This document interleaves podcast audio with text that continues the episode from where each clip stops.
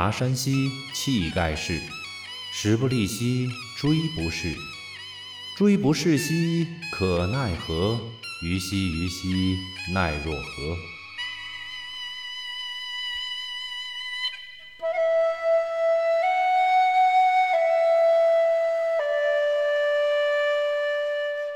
相信很多朋友听到这一句，就已经明白我们今天要讲的电影是什么了。没错，正是《霸王别姬》。为了方便一些年轻的朋友更好的理解，还是容我先简单介绍一下上面那首诗歌的简单背景。开头的诗歌据称出自西楚霸王项羽之手，是他在刘邦的汉军重重包围之下写的绝命诗。整首诗歌的大意是：我的力量可以拔起大山。我的豪气无人能敌，但奈何天时没有站在我这边，就连我胯下的乌骓也都跑不动了。乌骓马不肯前进，我该怎么办呢？虞姬啊虞姬，我又该拿你怎么办才好呢？字里行间，先是壮志豪情，继而苦楚无边。纵有移山之力，此刻却也束手束脚，对自己最亲近的一人一马。表露了无限的忧伤，当然，结局就是大家所熟知的，虞姬为了不拖累他，自刎殉情。而项羽在突围逃至乌江边之后，自觉征战数年，如此狼狈渡河的话，实在无颜面对江东父老，也就自刎而死。自此，再也无人能和刘邦争霸天下，大汉王朝也就拉开了序幕。刘邦的伟业丰功虽然被写进了无数官方的正史典籍之中，被历朝历代传颂，但民间最喜爱的却是悲情的项羽和他的虞姬。在历朝历代的民间故事和各地戏曲之中都有传唱，最著名的版本自然就是京剧大师梅兰芳的版本。《霸王别姬》原本只是京剧《楚汉争》之中的一个部分。后来，在一九二二年改编之后，成为了京剧大师杨小楼和梅兰芳最为经典的唱本。没错，其实电影《霸王别姬》讲的才不是刘邦和项羽的故事，而是段小楼和程蝶衣的故事。从名字上，我们就能看出，电影将杨小楼改成了段小楼，就已经暗示了一些端倪。当然，故事毕竟是故事，来源于真实且高于真实。电影剧本的很多东西都有着杨小楼和梅兰芳的影子，但也不可能全部都写实，那样的话就成了人物传记而不是电影了。《霸王别姬》来自一位相当有争议的导演陈凯歌，这部电影的诞生成为了他电影生涯之中的巅峰之作，也成为了中国电影最佳作品之一。但在此后，陈凯歌的作品却良莠不齐，一部《无极》更加陷入了口水战的泥沼。相信很多听众都对无极表示看不懂，却对当时网络上盛传的一个馒头引发的血案记忆犹新。在此，我们不对陈导的其他作品做任何评价，我们只专心谈一谈《霸王别姬》这样一部发人深省的优秀作品。从上映到现在，沉淀了足足三十年之后，我们可以看到，在豆瓣的评分上稳稳停留在了九点六分的高位上，排名仅次于第一名的《肖申克的救赎》。我相信这是中国电影在观众口碑之中取得的最好成绩。我以前就说过，上个世纪九十年代初期是一个电影史上的奇迹年代，全球最好的电影都集中在这短短的三五年之内。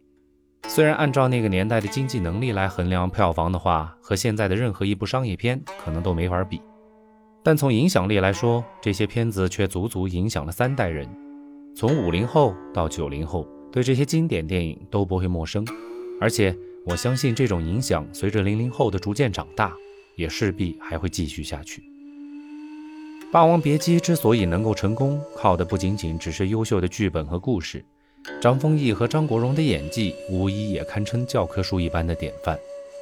张丰毅就不必说了，本就是中国新生代演员里的翘楚，演什么基本都没失过手。但张国荣的加盟在当时无疑是一个有些大胆的举动。很多人都说，请张国荣是为了拓展港台的市场，为了票房。张国荣一个普通话都说不好，特别是连京剧是什么都不懂的人，怎么可能演得好呢？顶着这样的压力，陈凯歌还是坚持由张国荣来出演程蝶衣。直到片子一出，质疑的声音瞬间消失得无影无踪。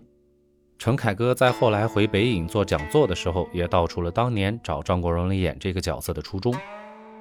陈导说，陈蝶衣是一个极端决绝、多情、纯真无畏的人，性格要素一定会驱使程蝶衣追随虞姬的步伐，最终成全自己。因此，他的死是他个性唯一合乎逻辑的结局。陈导认为，这个戏的这个死亡在艺术上是成立的。而当时的陈导可能正是因为看过了张国荣的一些电影，对他清秀靓丽的气质，自然而然的就把他和程蝶衣联系在了一起。陈导抱着忐忑的心情，通过中间人联系到了张国荣，并在香港见了一面。陈导花了很长的时间为张国荣解释电影的剧本和他的考虑，期间张国荣一言未发，只是静静的听。陈导越讲越没有底气，但还是沉下心来把他讲完了。张国荣等陈导讲完以后，站起身来和陈导握手，只轻轻说了一句话：“谢谢你为我讲的故事，我就是陈蝶衣。”就这样，张国荣成了影片最核心的主演。此后，张国荣在电影开拍半年之前就来到了北京，系统性的学习京剧和普通话，同时也和导演、编剧一块儿打磨剧本，最终造就了这个前无古人后无来者的陈蝶衣。数年之后，张国荣纵身一跃，成为了真正的陈蝶衣。我们不知道是否自出演了这个角色之后，张国荣就一直活在这个角色之中，但他的结局却似乎证明着一切就是那样的。我们不得不感叹：小楼依旧当年貌，世间已无陈蝶衣。《霸王别姬》的电影原声音乐来自中国著名音乐大师赵季平。赵季平老师可以说是中国影视原声音乐的奠基人之一。从1984年开始，经手的影视音乐作品无数，其中像电视剧《大宅门》《水浒传》之中的插曲和主题曲，都是中国人最耳熟能详的作品。当然，《霸王别姬》上映的时候，影视原声音乐在国内的重视程度并不算高，但赵季平老师在氛围烘托上下足了功夫。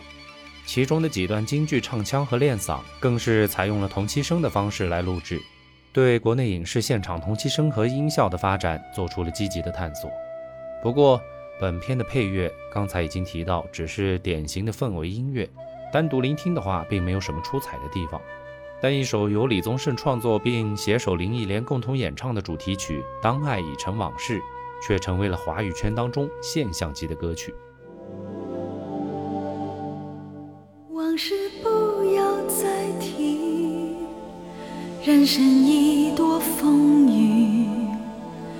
纵然记忆抹不去，爱与恨都还在心里。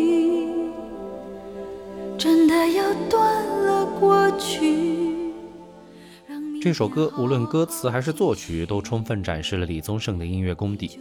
特别是李宗盛在作曲的时候，能够充分挖掘歌手的潜力。如果是给林忆莲这样功底深厚的歌手写歌的话，就一定是大开大合，高低音全八度都会用上，让歌手可以充分发挥自己的特点，更好的融入自己的情绪。但如果是给莫文蔚这种嗓音有着先天限制的歌手写歌的话，他就会收窄音域，并大多采用大调来搭配，让歌手唱起来会更加舒服一些。虽然他写歌很牛，但他自己的嗓音却不怎么样。虽然呢，也出过一些专辑，也有着很多喜欢他的粉丝，但我们不可否认，他更加适合专心来当一个创作者。在经过一段时间的沉淀之后，相信他也看清楚了现实，终于静下心来做自己更擅长的事情。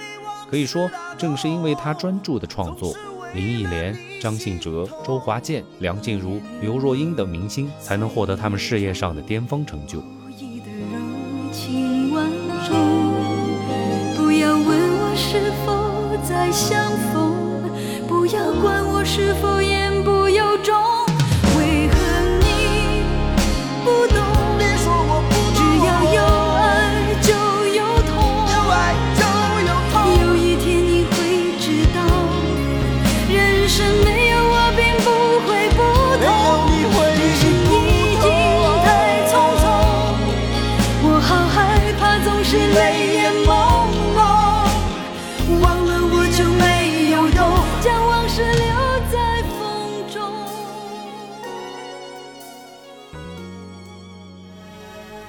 往事不要再提，人生已多风雨，纵然寂寞不去，爱与恨都还在心里。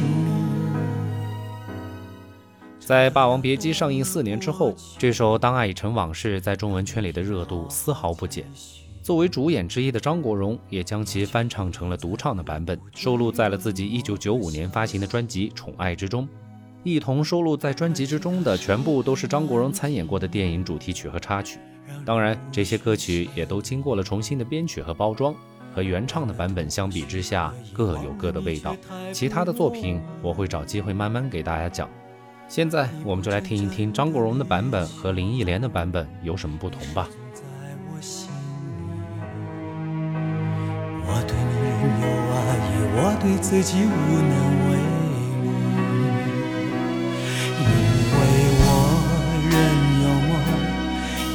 将你放在我心中，总是容易被往事打动，总是为了你心。